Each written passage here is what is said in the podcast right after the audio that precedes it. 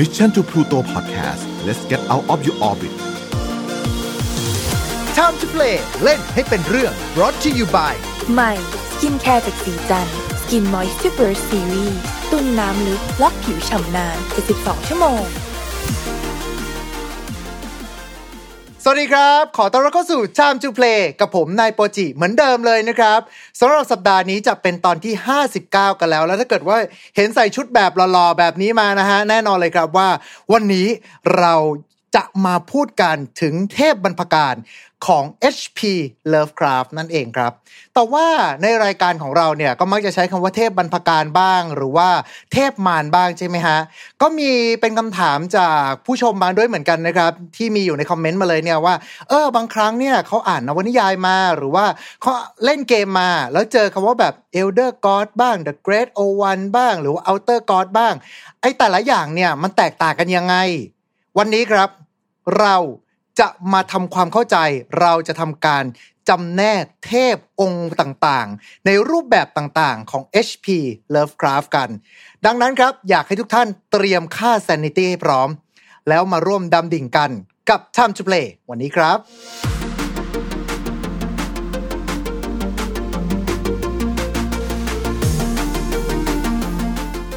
เอาละครับและสำหรับวันนี้เช่นเดิมเลยนะครับ เรายังคงอยู่กันกับคุณซิดแอดมินกลุ่ม Lovecraftian Thailand และเจ้าของเพจ เรื่องเล่าจากข้างใต้ผืนฟ้าที่ไร้แสง สวัสดีครับคุณซิด สวัสดีครับผม เออ มาวันนี้เราจะมาคุยกันเรื่องประเด็นนี้นิดหนึ่งละกัน เพราะว่ามันก็มีหลายคนที่สอบถามกันเข้ามา ไม่ว่าจะเป็นทั้งฝั่งของตัวคอมเมนต์เอง หรือว่าบางคนก็มีถามเข้ามาผมเห็นอยู่ในกลุ่มก็มีบ้างรวมไปถึงมีเพื่อนๆของผมที่ติดตามรับชม Time to Play เนี่ย ก็มีเมสเซจเข้ามาถามเหมือนกัน แล้วผมก็มานั่งคิดว่า เออ แล้วผมก็มานั่งคิดว่าแบบ เออ มันหรือเปล่าวะ สรุปแล้วคือ เทพแต่ละแบบมันแตกต่างกันยังไงประมาณเนี้ยครับ อันนี้ก็เลยต้องสอบถามคุณซิดว่าจริง ๆ แล้ว HP Lovecraft เขาจำแนกเทพของเขายังไงบ้างฮะ อืม ก่อนอื่นเรามาเรามาเอ่ยถึงแนวคิดเดิมของเลิฟคราฟก่อนดีกว่า ครับ คือไอ้นี่ที่พูดถึงนี่คือหมายถึงแนวคิดแบบดั้งเดิมเลยนะ ตอนที่คุณเลิฟคราฟเขาเริ่มเขียนเรื่องสั้นทั้งหลายขึ้นมาเนี่ย อืมคือแรกเริ่มเดิมทีเนี่ยไอ้เทพไอ้เทพแล้วก็อสุรกายทั้งหมดเนี่ยรวมถึงไอ้พวกเผ่าพันธุ์ต่าง ๆเนี่ยที่ปรากฏในเรื่องเนี่ยครับมันควรจะเป็นสิ่งที่ไม่เหมือนมนุษย์ และไม่อาจที่จะถูกเข้าใจได้ อืมอืมซึ่งไอ้คำนี้เราก็เอ่ยถึงกันมาทุกบทเลยนะใช่ใช่เราใช่คงไม่จำเป็นต้องขยายความอะไร ก็คือว่ามันจะเป็นสิ่งที่แปลกแยกมากๆอะจนแบบว่ามนุษย์ไม่อาจเข้าใจหรือว่าไม่อาจจำแนกมันได้เลย อืมดังนั้นไอแนวคิดเกี่ยวกับว่าจะมา classification เนี่ยไอเทพเหล่าเนี้ยคือจำแนกออกมาเป็นกลุ่มๆเนี่ย มันไม่ได้อยู่ในหัวของคุณเลิฟคาร์อ๋อแปลว่าไอแนวคิดที่เราได้ยินว่าเป็นประเภท outer god เป็นประเภทแบบ great o1 อันนั้นคือเป็นสิ่งที่ถูกสร้างขึ้นมาทีหลังถูกไหมฮะ อืม ถ้าว่ากันตามตรงนะ ตอนที่คุณ Lovecraft ยังมีชีวิตอยู่เนี่ย แกก็ไม่ได้มีแผนที่จะแบบสร้าง Cthulhu Mythos ขึ้นมาอยู่แล้ว แต่แรกอืมวันนี้เราได้อืมเอ่ยถึงไปแล้วอะครับก็คือคนที่แบบว่ารวมไอ้ผลงานทั้งหมดเนี่ยก็เป็นจักรวาลเดียวกัน ก็คือเกิดที่ เกิดหลังจากที่คุณ Lovecraft เนี่ยจากเราไปแล้ว ก็คือเพื่อนของเขาที่ชื่อว่าคุณออกัสเดเลสอ่าฮะอืมซึ่งเราคงไม่ย้อนกลับไปเล่าอีกครั้งนะเพราะเดี๋ยวมันจะยาวก็สามารถที่จะติดตามใน Time to Play ตอนเก่าๆได้นะครับ เพราะว่าเราก็มีการเจาะลึกถึงประเด็นนี้กันเอาไว้แล้วนะฮะ อืม อืม โดย หลังจากที่คุณเลิฟคาร์เสียไปแล้วอะครับ ไอผลงานทั้งหลายเราเนี่ยก็ถูกเอามาปุ้ยยี่ปุ้ยยอืม ก็มีทั้งดีบ้าง บางทีก็อาจจะแบบดูทำแม่งทำแม่งบ้างอะไรประมาณนี้ถูกไหมำเออ แล้วก็เหมือนอย่างที่เรารู้อะคือ จะมีเกมอยู่เกมหนึ่งเป็นเกม pen and paper ครับนะคือถ้าเกิดใครใครไม่รู้จักเนี่ย ก็จะเป็นเกมแบบ RPG อะก็คือเกมสวมเกมสวมบทบาทอะ ที่เราเล่นแบบจดค่าแต้มลงบนกระดาษอย่างเงี้ยอ่าประมาณนั้น ก็คือเราจะรับบทผู้เล่นเนี่ยจะรับบทเป็นตัวละคร แล้วก็จะมีgame master ก็คือเป็น GM เนี่ยจะคอยควบคุมเนื้อหาก็คือควบคุมแคมเปญเนี่ยให้เดินเรื่องดำเนินไปครับ ประมาณนี้คืออธิบายโดยคร่าวๆเผื่อใครไม่ทราบนะฮะว่า pen and paper คืออะไร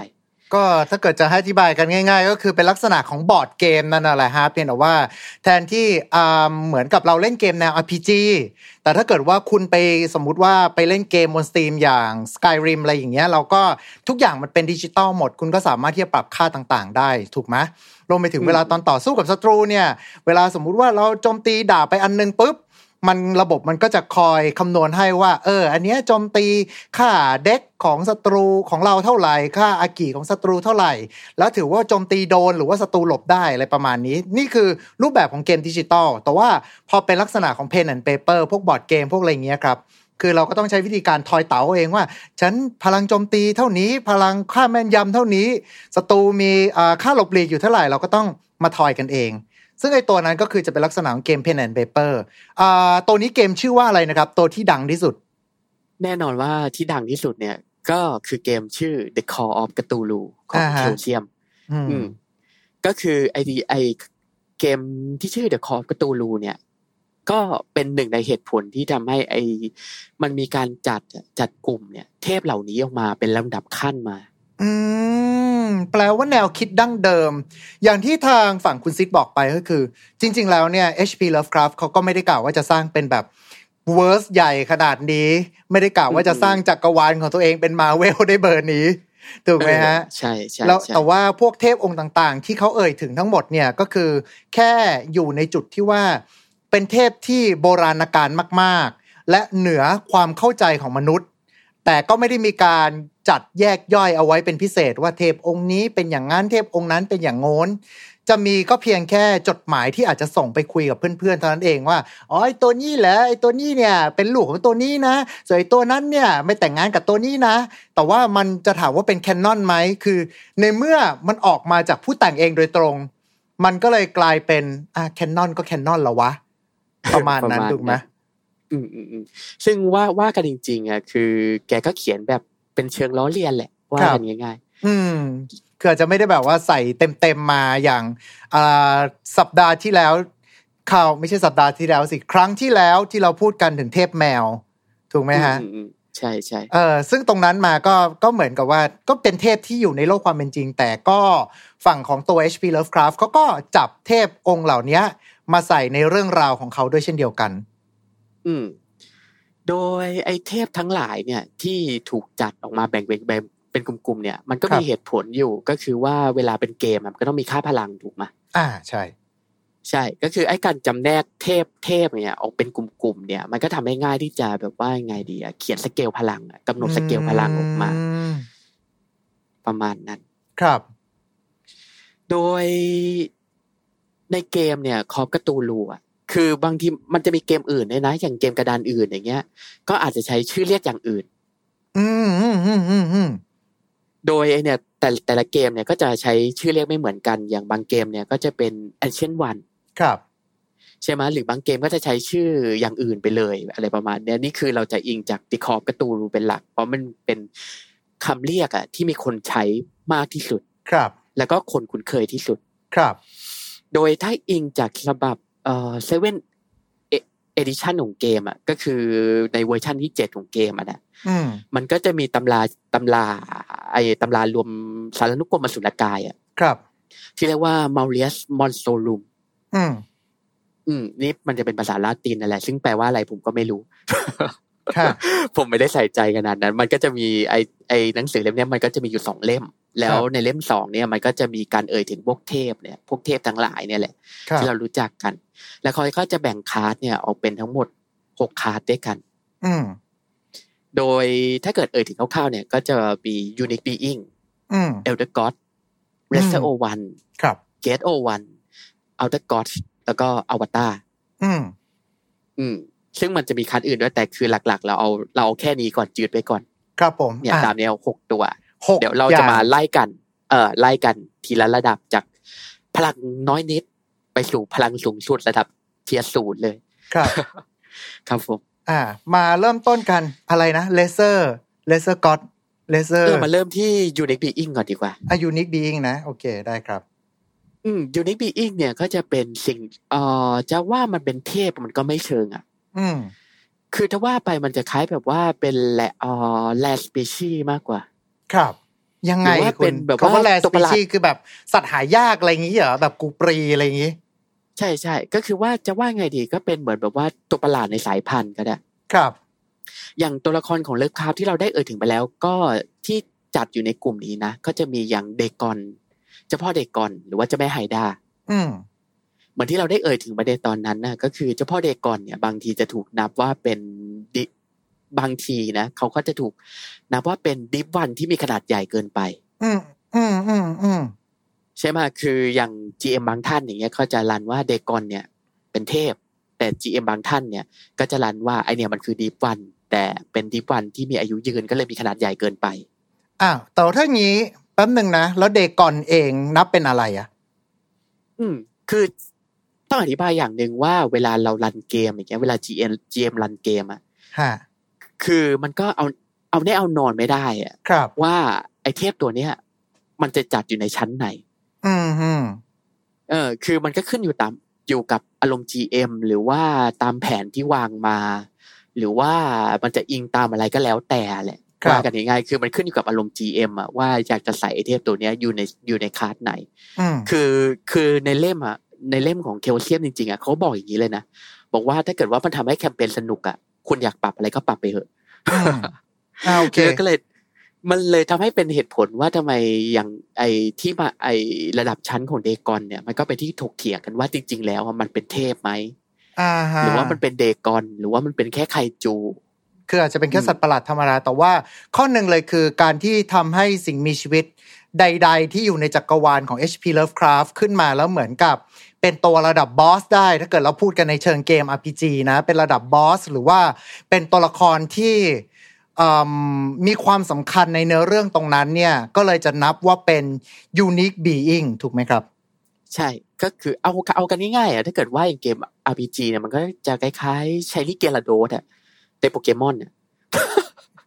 เอออันนั้นผมว่าอาจจะไกลไปนิดนึงสำหรับท่านผู้ฟังของเรา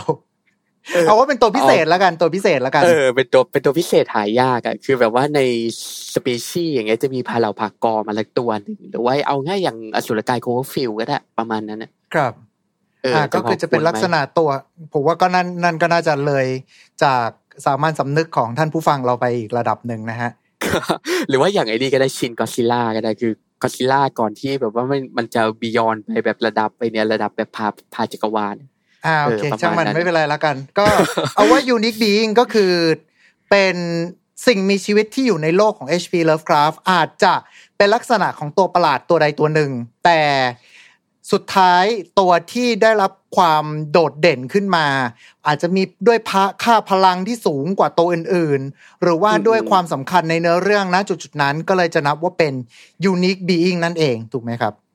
ใช่ก็คือว่าเอาง่ายๆอะมันคือสิ่งมีชีวิตที่มีความพิเศษ แต่เราอืมจำแนกเราไม่สามารถที่แบบว่าจำแนกมันนะลงแคตตาล็อกอื่นได้ อ่าโอเคเอ่อนี่ก็เพราะคืมันอมีอาจจะมีพลังไม่มากพอ หรือว่าอาจจะมีความพิเศษไม่มากพอ แต่มันก็ยังพิเศษในหมู่เผ่าพันธุ์ของมันอยู่ดีประอ่ามาณนี้ครับผม อ่านี่ก็คือ unique being แล้วแบบต่อไปอืมล่ะครับ ที่จะแนะนำคืออะไรเอ่อที่น่ากล่าวถึงจริง ๆ นะแล้วมีคนถามมาเยอะก็คือเอลเดอร์กอด elder god นะฮะ อืม ถ้าเกิดให้แปลก็จะเป็นเหล่าเทพอันอ่าเหล่าเทพบรรพการเหล่าเทพผู้เก่าแก่ประมาณนี้ เทพผู้เก่าแก่เทพบรรพการเทพบรรพชนอะไรประมาณนี้ อืม อ่า โดยเทพเหล่าเนี้ยถ้าว่ากันง่ายๆอะณปัจจุบันนะคือครับอ้างอิงจากณปัจจุบันที่ถือๆกันเนี่ยไอเทพเหล่าเนี้ยก็คือเหล่าเทพในปกรณำทั้งหลาย อืมพวกแบบซูส พวกแบบโอดิน พวกแบบอืมเทพตามความเชื่อที่มีบันทึกอยู่ในประวัติศาสตร์จริง ๆ อาจจะเป็นเทพโรมัน เทพกรีก เทพตำนานเคลต์เทพตำนานเอออีอียิปต์ใช่อะไรประมาณนี้ถูกไหมฮะใช่ใช่คือก็เลยทำให้เทพเทพเหล่าเนี้ยมักจะมีรูปร่างหน้าตาคล้ายกับมนุษย์ อืมคือมันอาจจะเป็นมนุษย์หรือเปล่าไม่รู้หรือว่าไอ้ร่างมนุษย์ของมันเนี่ยอาจจะเป็นแค่ร่างจำแรงก็ได้ ครับ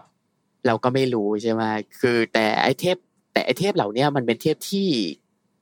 จะว่าไงดีเกิดมาจากแนวคิด ในช่วงของออกัสเซเลสเหมือนกัน ครับ อืม อืม คือเรามาเรามาลงลึกในรายละเอียดตรงนี้นิดหน่อยดีกว่า เพื่อให้อืมเข้าใจง่ายว่าไอ้ที่มาของไอ้เทพพวกเนี้ยเป็นยังไง ครับ ดีไหมเพื่อเพื่อแบบให้ผู้ฟังเนี่ยเข้าใจได้ด้วยก็คือว่า แนวคิดของคุณ August Derleth เนี่ย จะแตกต่างจากแนวคิดของคุณ Lovecraft โดยสิ้นเชิงเลยครับโดยคุณ Lovecraft เนี่ยเหมือนที่เราว่าเล่าไปว่าไอ้สิ่งมีชีวิตเหล่านี้มันจะเป็นสิ่งที่แปลกปลอม แตกต่าง และไม่มีวันเข้าใจได้ อืมใช่ไหมครับเอ่อคือเทพของ Lovecraft เนี่ยจะแบบว่าไงอะแบบจะจะว่ามันเป็นเทพเทาๆอะไรก็คือไม่ดีไม่ชั่วอืมแต่เมื่อคุณ August Derleth มาเนี่ย แล้วก็มา take over Cthulhu Mythos นะแล้วก็สร้าง Cthulhu Mythos นี้ขึ้นมาเนี่ย คุณ August Derleth เนี่ย จะเป็นชาวคริสเตียน อืมคือเขาจะนับถือแบบยังไง จะมีแนวคิดแบบดังผิดชอบพูด ผิดชอบชั่วดีเนี่ยค่อนข้างชัด ก็คือเขาจะแบ่งแยกเลยแบบขาวชัดดำชัดประมาณเนี่ยอืมก็เลยทำให้แนวคิดของ Cthulhu Mythos เนี่ย มันแบบว่าก็กลับย้อนกลับไปเป็นแนวคิดแบบในอุดมคติ อืมก็เลยทำให้เกิดเกิดพวกเทพอะ ฝ่ายดีขึ้นมา ซึ่งก็คือพวกเอลเดอร์กอดพวกเนี้ยแหละอธิบายไว้ก่อนว่าโดยปกติเนี่ย คือเราจะมองว่ามันดีไหมต้องบอกว่าต้องอธิบายไว้ก่อนว่า โดยปกติแล้วการกระทำของมันเนี่ยมัก ก็จะเกิดคุณกับมนุษย์อย่างเรา อืมอืม คือจะให้โทษน้อยกว่าไปง่ายๆ คือถ้าจ้องจ้องรูปร่างของมันที่เป็นมนุษย์เนี่ยเราก็ไม่เป็นบ้าด้วยประมาณนั้นแหละอืมโดยไอเนี่ย ถ้าเกิดว่าพูดถึง Elder God เนี่ย จริง ๆอะก็จะมีเทพของ Lovecraft สองสองตัวเหมือนกันนะที่ถูกจัดอยู่ในกลุ่มนี้ ครับเอ่ออย่าง Elder God เนี่ย ก็จะมีของ Lovecraft ก็จะมีอย่างเทพ Hypnos อืมฮึ Hypnos เนี่ย ก็จะเป็นเทพจากกรีกกรีกโบราณคือคุณ Lovecraft เนี่ยเอาชื่อเนี่ยมาจากเทพของชาวกรีกโบราณอืมฮึโดย Hypnos เนี่ยก็จะเป็นลูกของ Erebus กับ Nyx ครับแต่หมายถึงตามตำนานกรีกนะฮะอืมแล้วโดย Hypnos เนี่ยตามตำนานเดิมก็จะเป็นเทพแห่งการหลับครับของชาวกรีกซึ่งคุณ Lovecraft เนี่ยก็เอาไอเทพตัวเนี้ยมาเขียนเป็นเรื่องสั้น อืมโดย Hypnos เนี่ยก็จะมีเรื่องเรื่องเอ่อมาจากเรื่องสั้นชื่อเดียวกันนั่นแหละ ก็คือชื่อ Hypnos ครับ ก็อธิบายไหมว่าเป็นเรื่องสั้นเกี่ยวกับอะไร อันนี้หนึ่งแล้วกันนิดหนึ่งสั้นๆเออสั้นก็เรื่องสั้นเนี่ยจะเกี่ยวกับเอ่อตัวเอกอะที่เป็นช่างปั้นๆครับ แล้วก็ไปบังเอิญวันในวันหนึ่งเนี่ยเขาก็ไปบังเอิญเจอกับชายหน้าตาดีคนหนึ่งอืมฮึแล้วก็เขาตัดสินใจที่จะเป็นเพื่อนกับชายคนเนี้ย แล้วชายคนเนี้ยก็พาคุณช่างปั้นเนี่ย ไปท่องในแดนฝัน ครับ ประมาณนั้นแต่อยู่มา แต่ก็ ทำให้มันเกิดเรื่องราวอะไรทั้งหลายขึ้นมาเนี่ย ในภายหลังซึ่งเราก็ไม่เล่าต่อเนี่ยคือเรื่องราวของจิปนอตอืมฮึโดยคร่าวๆแล้วก็จะมีเทพอย่างอ่าของที่ถูกสร้างโดย Lovecraft เลยนะคืออ่าเทพในชั้น Elder God เนี่ย ก็จะมีที่เด่นมากๆตัวหนึ่งก็คือ Nodens Nodens อันนี้ก็มีตัวตนจริงหรือเปล่า ใช่คือ Nodens เนี่ยจะอิงจากเทพของชาวเคลต์ครับ อืมหรือคนไทยบางทีจะจะออกเสียงว่าเซลต์แต่จริงๆมันก็ ออกเสียงว่าเคลต์อะไรเคลต์เคลติกอะไรประมาณนี้ เออก็คือว่าจะเป็นเทพเอ่อจะเป็นเทพของชาวเคลต์ก็คือเอ่อจะเป็นเทพในแถบเคลต์เอ่อเคลติกกันแหละว่ากันง่ายครับๆอืม คือคือแต่ Nodens กับคุณ Lovecraft เนี่ยจะยังไงดีอะจะได้ถูกกล่าวถึงเฉย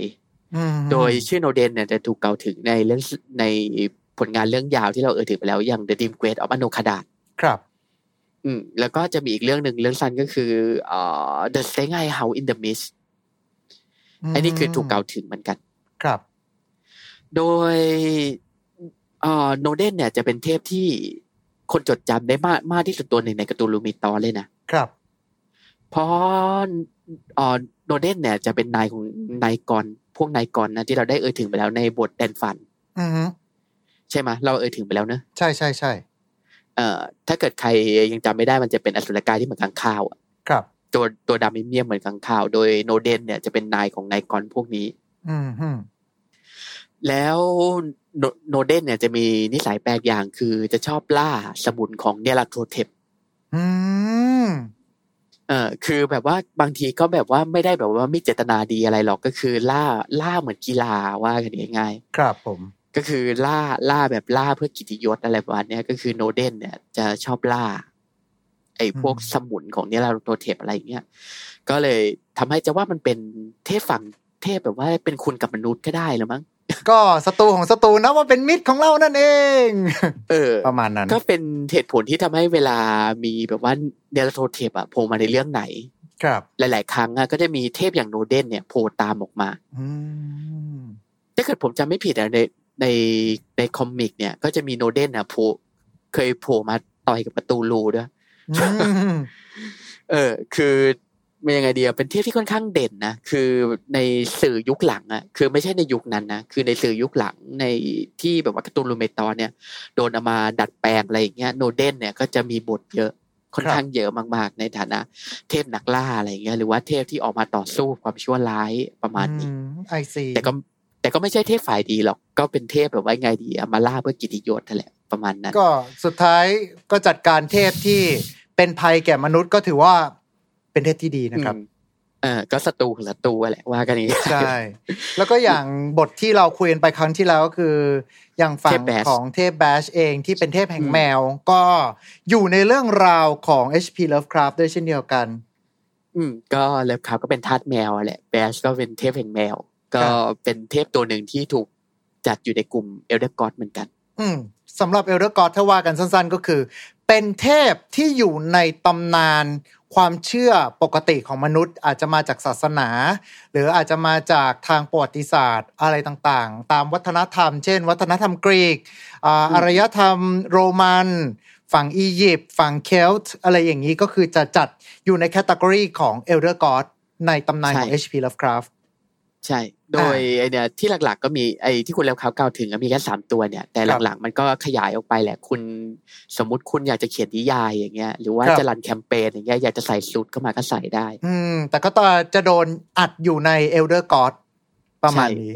เอ Elder ก็เออมาพูดถึงสเกลพลังนิดนึงเพราะมีคนสนใจค่อนข้างเยอะ มีครับคนถามผมมาเยอะเหมือนกันนะว่าอืมจริง ๆ แล้วอะไอ้สเกลพลังของ Elder God เนี่ยมันควรจะอยู่ในระดับไหน ครับ คือจริง ๆ ถ้าว่าว่ากันตรงๆนะในแนวคิดของ Lovecraft อะอืมคือไอ้เทพมันก็ไม่มีการแบ่งคาร์ดอยู่แล้วใช่ ใช่ไหมแต่พอมาเป็นเกมอย่างเงี้ย มันก็มีการแบ่งคาร์ดขึ้นมา แต่โดยในแนวคิดของAugust Derleth เนี่ย คือ Elder God เนี่ย ก็เป็นเทพที่มีพลังเทียบเคียงได้เลย กับไอ้เทพของ Lovecraft์บไอซีอืมฮะ ก็คืออย่างที่เราว่าไปใช่ไหมคือ August Derleth เขาจะมีแนวคิดแบบดีประทายชั่ว อ่าขาวกับขาวสุดดำสุดประมาณนี้ เออ ก็เลยทำให้ไอเทพไอเทพพวกเนี้ยก็เป็นเหมือนแบบว่าไงอะเทพฝ่ายดีที่คอยช่วยมนุษย์ก็ต้องมีพลังเทียบเคียงกันใช่ไหมเพื่อที่จะสู้ได้ถูกไหมอ่าครับผม แต่ในในภายหลังเนี่ย พวก El- El- Elder God พวกเนี้ยมันก็จะถูกลดสเกลพลังลงไป อืม อืม คือ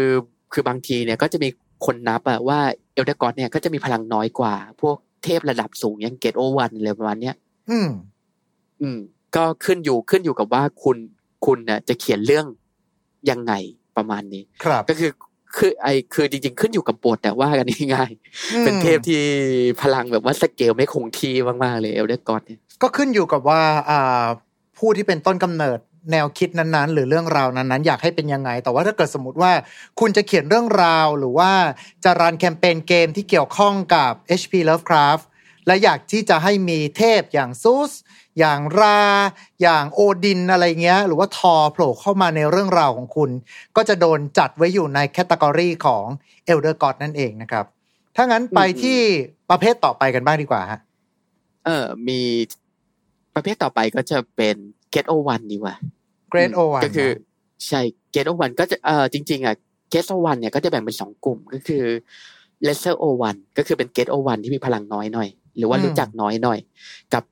เอ่อ the Great Old Oneเอ่อเกสโอวันเนี่ยก็จะเป็นเทพที่เราค่อนข้างจะคุ้นหน้าคุ้นตาทั้งหลายอะแหละครับ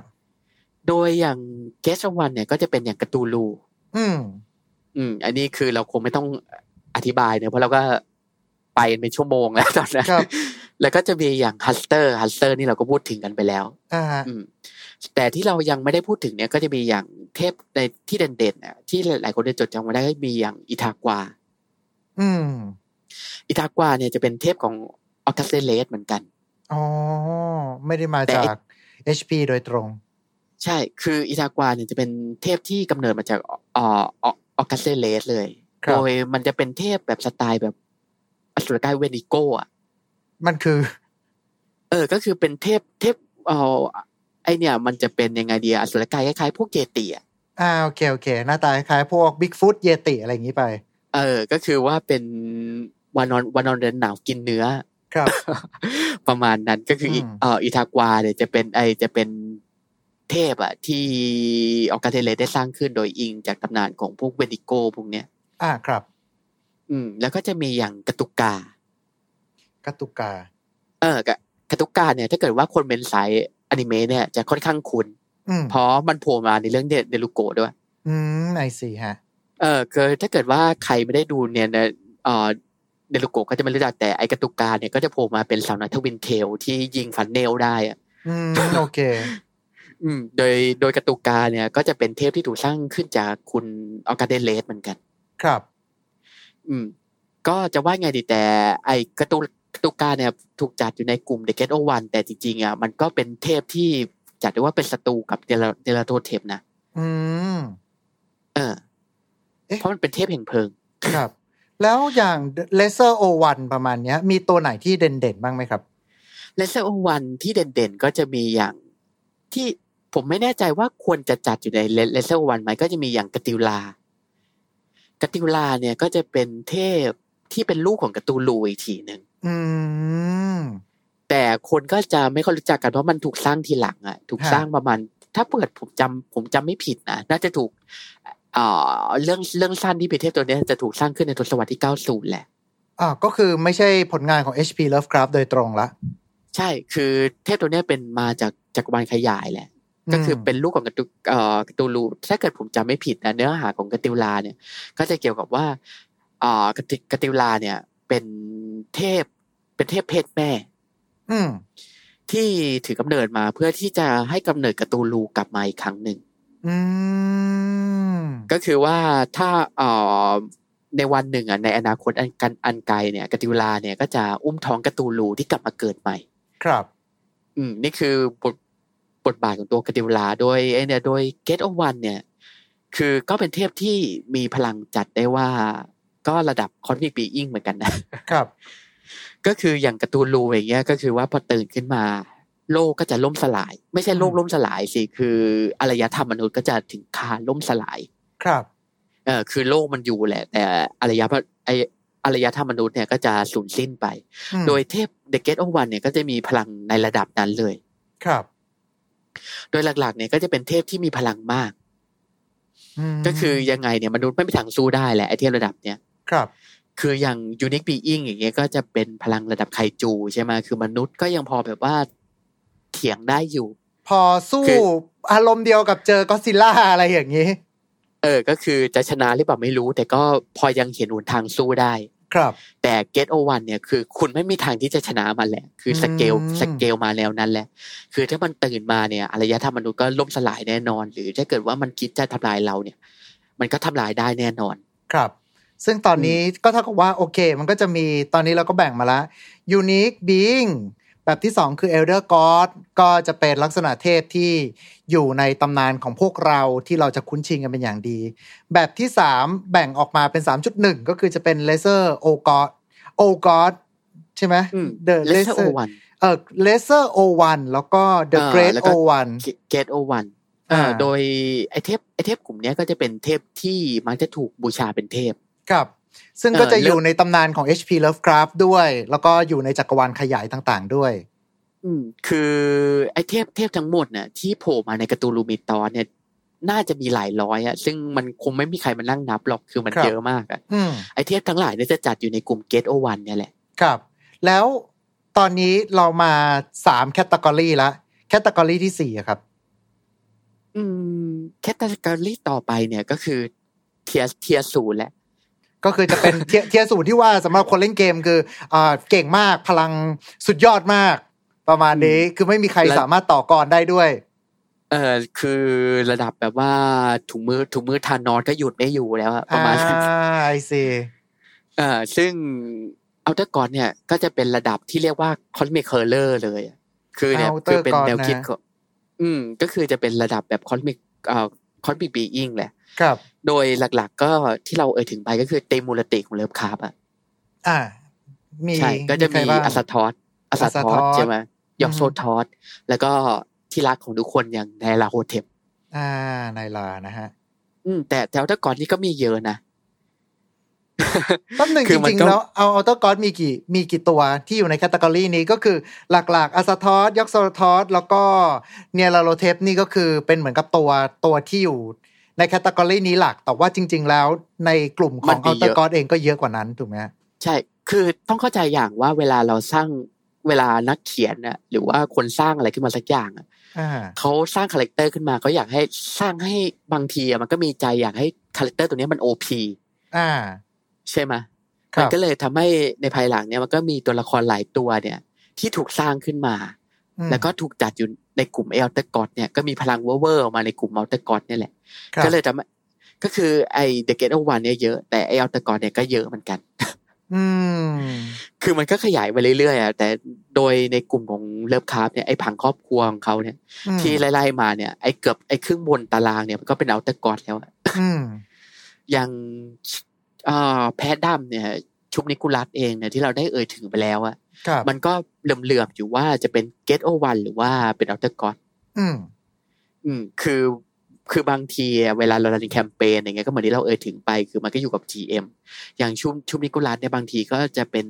GM เนี่ยก็จะรันให้เป็น Get O One หรือบางทีเนี่ยก็จะรันให้เป็น Outer God ก็แล้วอืมแต่ครับ แต่มันก็เป็นเทพแต่โดยปกติแล้วชุมนิกุลัสเนี่ยก็ได้ถูกจัดอยู่ในกลุ่ม Outer God นี้เหมือนกันI see I seeแต่ Outer God เนี่ยก็เป็นอะไรที่น่าสนใจนะเพราะส่วนใหญ่มันจะเป็นเทพที่มีแนวคิดคอนเซปต์เวอร์ๆอะอืมมันมีเทพหลายตัวที่น่าสนใจเนี่ย ที่คุณค่าจะเกิดเอ่ยถึงมากอย่างของผลงานของที่ตัวที่ผมชอบมากเนี่ย ก็จะมีอย่าง ไอ้พวกเทพทั้งหลายของคุณเอ่อแลมซี่แคมเบลอืมเอ่อคือถ้าเกิดว่าคนที่คนที่ไม่รู้จักนะขออธิบายนิดหนึ่งว่าคุณ Ramsey Campbell เนี่ยจะเป็นนักเขียนชาวอังกฤษครับ จะเป็นนักเขียนที่มาช่วยเติมเนี่ย Cthulhu Mythos อะอืมอ่าแต่เป็นฝั่งของอังกฤษไม่ใช่ของอเมริกา ก็จะยังมีชีวิตอยู่นะลุงคนเนี้ยโอ้โหพูดถึงเฉยครับๆคือเขาคือเขาจะเขียนมาตั้งแต่ช่วงยุคเจ็ดศูนย์อย่างเงี้ยก็เขียนมาเรื่อยๆเขียนมาเรื่อยๆอย่างเงี้ยก็เป็นนักเขียนชาว Love Lovecraftian คนหนึ่งอะที่สร้างเทพอะที่มีคนจดจำได้เยอะที่สุดอืมหลายรายหนึ่งโดยเทพที่น่าสนใจเนี่ยก็จะมีอย่างเอ่อ Daoloth ครับ Daoloth เนี่ยอธิบายนิดหนึ่งว่าจะเป็นเทพที่มีคอนเซปต์นะอ่าน่าสนใจอย่างคือมันเป็นเทพที่เราสามารถอัญเชิญมาได้ เป็น Outer God ที่เราสามารถอัญเชิญมาได้เอ่อแต่แต่ผมรู้สึกว่าทุกตัวก็โดนอัญเชิญได้ด้วยพิธีกรรมวิปลาสหมดเลยนะ ใช่แต่ไอเทพตัวนี้มันอันตรายอย่างนะ คือตอนอัญเชิญมามันจะมามันจะมาในรูปที่ขยายเป็นมีหลายมิติอะคือ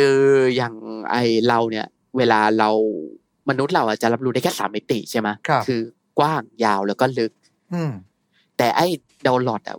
มันจะนำมันจะนำพามาซึ่งมิติที่ซับซ้อนกว่านั้นนะอืตัวมันจะมีมิติอันซับซ้อนกว่านั้น ก็คือ เวลาเรามองไปเนี่ย คือแบบมันจะมีสี่มิติห้ามิติ คือมันจะมีหลากหลายมิติอะแล้วไอ้เทพตัวเนี้ยพอเราพอเราอัญเชิญมา มันมันจะมอบพลังอะให้เราสามารถรับรู้มิติที่สูงกว่าได้ อืมแต่คือแต่มันจะมีปัญหาอย่างคือไอ้เทพตัวเนี้ยพอมันปรากฏขึ้นอะ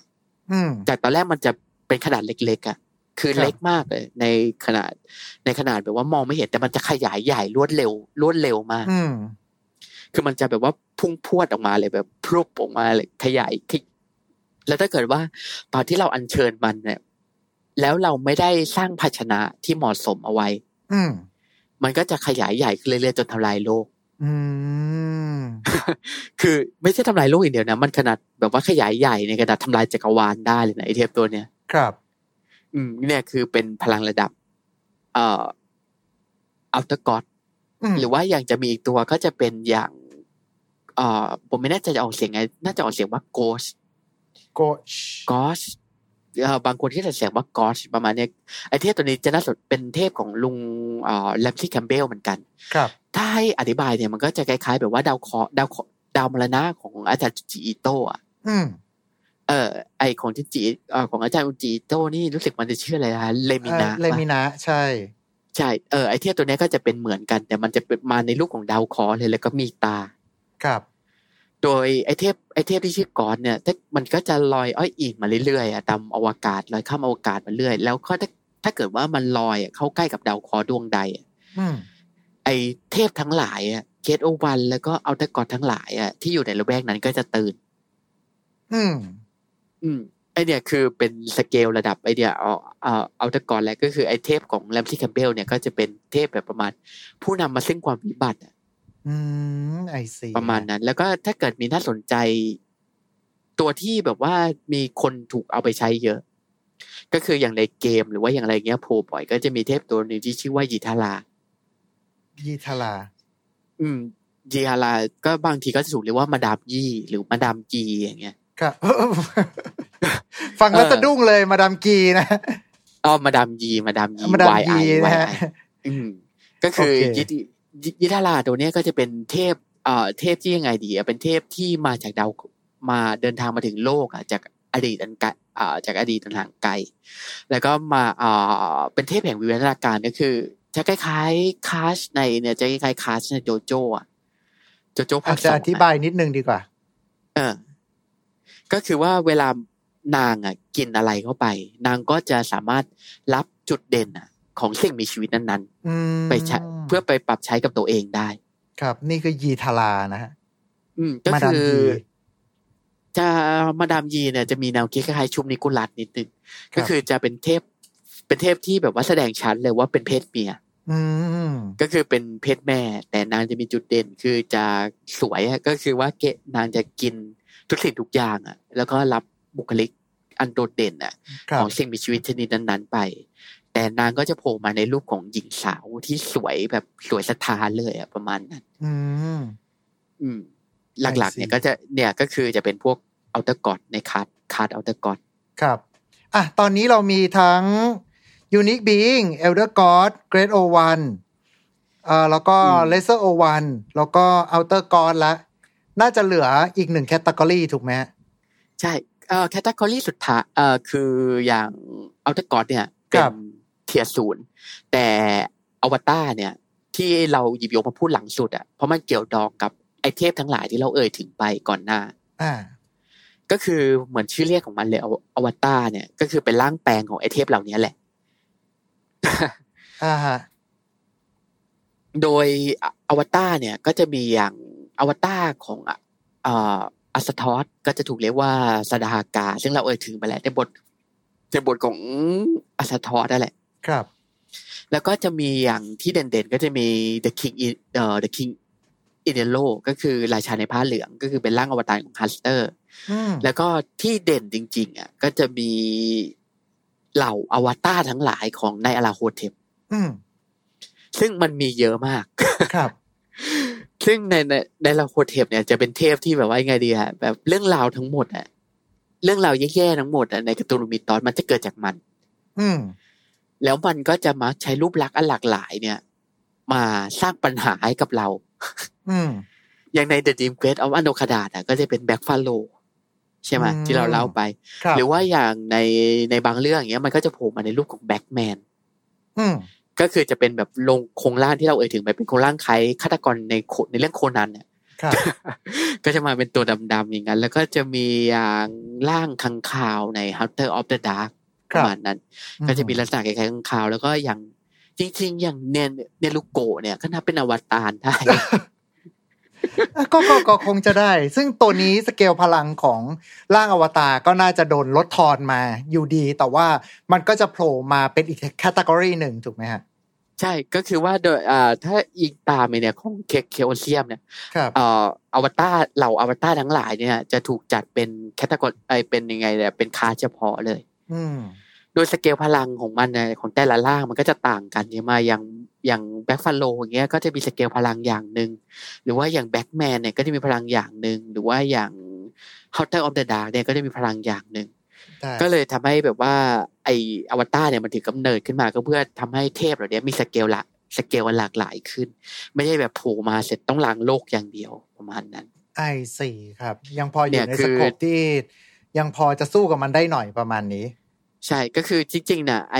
อวตารเนี่ยที่โผล่มาอย่างหนึ่งก็คือ เพื่อให้มนุษย์เนี่ยสามารถที่จะรับมือมันได้ด้วยอ่าฮะโใช่ไหมคือถ้าเกิดว่ามันโผล่มาแบบว่าเป็นร่างแบบ ยอกโซทอสเลยหรือว่าโผล่มาเป็นร่างสะท้อนเลยใครไปสู้กับมันได้ไอใช่ไหมซีครับ อืมก็คือ ไอสกิไอเนี่ยคลาสอวตารเนี่ยโผล่มาก็เพื่อการนี้ด้วยก็คือเพื่อเสริมเสริมสีสันให้กับเกมมาแหละ คือสร้างกว่าสร้างทางเลือกอันหลากหลายมากขึ้นอืมให้กับแคมเปญประมาณนี้ ครับ ตอนนี้ก็เท่ากับว่าเมื่อพูดถึงเทพของ HP Lovecraft แล้ว ถ้าเกิดจะให้สรุปก็คือ HP Lovecraft จริง ๆ แล้วเขาไม่ได้มีการแบ่งแยกย่อย category ของตัวเทพเขาเอาไว้ตั้งแต่แรก เขามองว่าสิ่งที่ถูกสร้างมาทั้งหมดนี้ล้วนแล้วแต่เป็นเทพที่อยู่เหนือสามัญสำนึกของมนุษย์นั่นเองนะฮะ แต่ว่าการจำแนกเนี่ยมาเกิดขึ้น หลังจากที่ H.P. Lovecraft เสียไปแล้ว โดยทางเพื่อนของเขาออกัสเตเลสเนี่ยที่เริ่มเข้ามารวมไปถึงอีกหนึ่งอิทธิพลที่ทำให้เกิดสิ่งนี้ขึ้นนั่นก็คือ ตัวเกม Call of Cthulhu ซึ่งเป็นเกมแนว Pen and Paper เป็นบอร์ดเกมที่เป็นแนว RPG นั่นเองที่ว่าจะต้องมีการจำแนกเทพในแต่ละแบบเอาไว้ เพื่อที่จะสร้างเหมือนกับ เป็นการแยกสเกลพลังต่างๆ ประมาณนี้นะฮะอืมแล้วก็เท่าที่ดูมาเนี่ยก็คือจะแบ่งออกมา ถ้าเกิดว่าเราจะแบ่งกันจริงๆ ก็6แคตตากรีหนึ่ง unique being ก็คือเป็นอืมพวกตัวพิเศไคษจูเป็นเป็นสัตว์ประหลาดที่อยู่ในนั้น แต่ว่าอาจจะมีความพิเศษขึ้นมานิดนึงก็เลยอาอาจจะชื่อมีการตั้งคลาสพิเศษให้ เช่นเดกอนมาปุ๊บอ่าตัวที่เป็นตัวเจ้าพ่อเดกอนมาตัวที่ใหญ่ก็อาจจะอยู่ในคลาสนี้ก็คือ unique being จากนั้นก็คือแบบที่2เนี่ยก็คือจะเป็นคลาส elder god ซึ่ง elder god เนี่ยก็จะเป็นลักษณะของการที่อ่าเอาพระเจ้าที่อยู่ในตำนานทวยเทพของมนุษย์ที่มีอยู่ทุกวันนี้จริงๆ ไม่ว่าจะเป็นตำนานเคลต์ตำนานกรีก หรือว่าส่วนของตำนานฝั่งอ่าอียิปต์เอามาใช้อยู่ในเรื่องราว แบบที่สา มก็คือ Great Old One กับแบบที่สี่ก็คืออ่า Lesser Lesser Old Lesser Old One Lesser Old One ซึ่ง Lesser Old One ก็จะพูดถึงอ่าอย่างพวก Cthulhu ก็จะอยู่ใน category ชุดนี้ก็คือเป็น The Great Old One อืมส่วนถ้าเกิดว่าตัวที่สเกลพลังยิ่งใหญ่ระดับทำลายจักรวาลได้ ก็จะกลายมาเป็น The Outer God เทพนอกเขตแดน ไม่ว่าจะเป็นทั้ง Azathoth Yog-So Yog-Sothoth ขออภัย Sothoth แล้วก็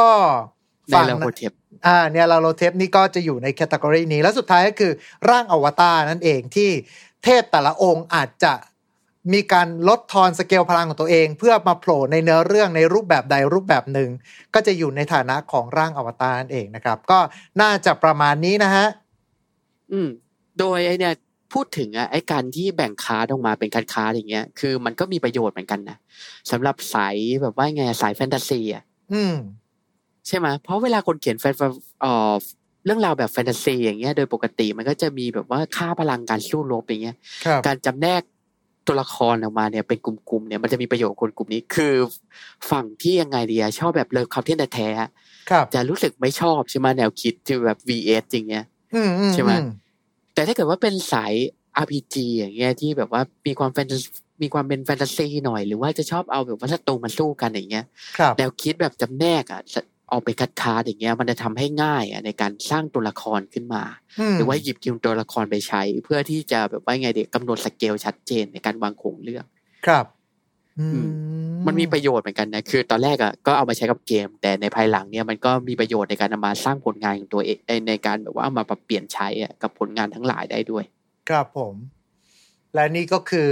วิธีการจำแนกเทพของ HP Lovecraft นั่นเองนะครับผมอะก็น่าจะประมาณนี้สำหรับวันนี้นะฮะ ตอนแรกนึกว่าจะคุยกันสั้นๆ นี่ก็ไป 40 กว่านาทีกันอีกแล้วนะฮะอย่างก็ตามวันนี้ก็ต้องขอขอบคุณคุณซิดมากๆเลยนะครับผมที่ได้มาไขข้อข้องใจว่าด้วยประเภทเทพต่างๆ ในตำนานของ HP Lovecraft ขอบคุณมากเลยนะครับ ขอบคุณที่เชิญมาเช่นกันครับผม ครับผม และสำหรับรายการทำสุเพลงของเราก็ต้องขอขอบคุณด้วย เช่นเดิมเลยนะครับ กับท่านผู้ฟัง แล้วก็ท่านผู้ชมของเราทุกๆท่าน ถ้าจะเป็นการไม่รบกวนเกินไป อาจจะรบกวนช่วยกัน กดไลค์กดแชร์ กด Follow กด Subscribe กดกระดิ่งแจ้งเตือน กดทุกอย่างเท่าที่คุณเห็นอยู่ที่หน้าจอตรงนี้เลยนะฮะ จะขอบพระคุณมากเออยกเว้นกดปุ่ม dislike นะ อันนี้ไม่ต้องกดให้ก็ได้หรือว่าจะกด Subscribe สองครั้ง อันนี้ก็ไม่เป็นไรนะครับครั้งเดียวก็พอแล้วฮะจะขอบพระคุณมากเลยนะครับผม แล้วยังไงก็ตามนะฮะถ้าเกิดว่าใครมีคอมเมนต์อะไร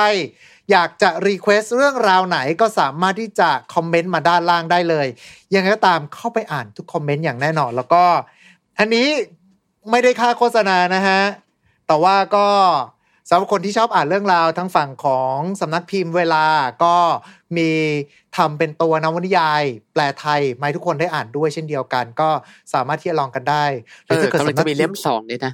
กำลังจะมีเล่มสองใช่ไหมถ้าเกิดใช่สำนักกำลังจะมีเล่มสองด้วยเล่มสองไอมีมีสามเรื่องสั้นที่ดีดีทั้งหมดสามเรื่องเลย ถ้าเกิดสำนักพิมพ์เวลากำลังรับชมอยู่นะครับอะสปอนได้นะฮะสปอนได้ ถ้าอยากจะให้เราพูดมากกว่านี้ก็ก็สปอนได้นะครับ หรือไม่ท่านผู้ชมถ้าเกิดว่าเห็นอย่างนี้ปุ๊บแล้วช่วยแท็กสำนักพิมพ์เวลาให้ด้วยจะขอบพระคุณมากเลยนะครับอะก็น่าจะประมาณนี้แล้วกันนะครับผม ก็ขอบคุณทุกท่านมาก แล้วไว้เจอกันใหม่โอกาสหน้าวันนี้ขอบคุณแล้วก็ สวัสดีครับ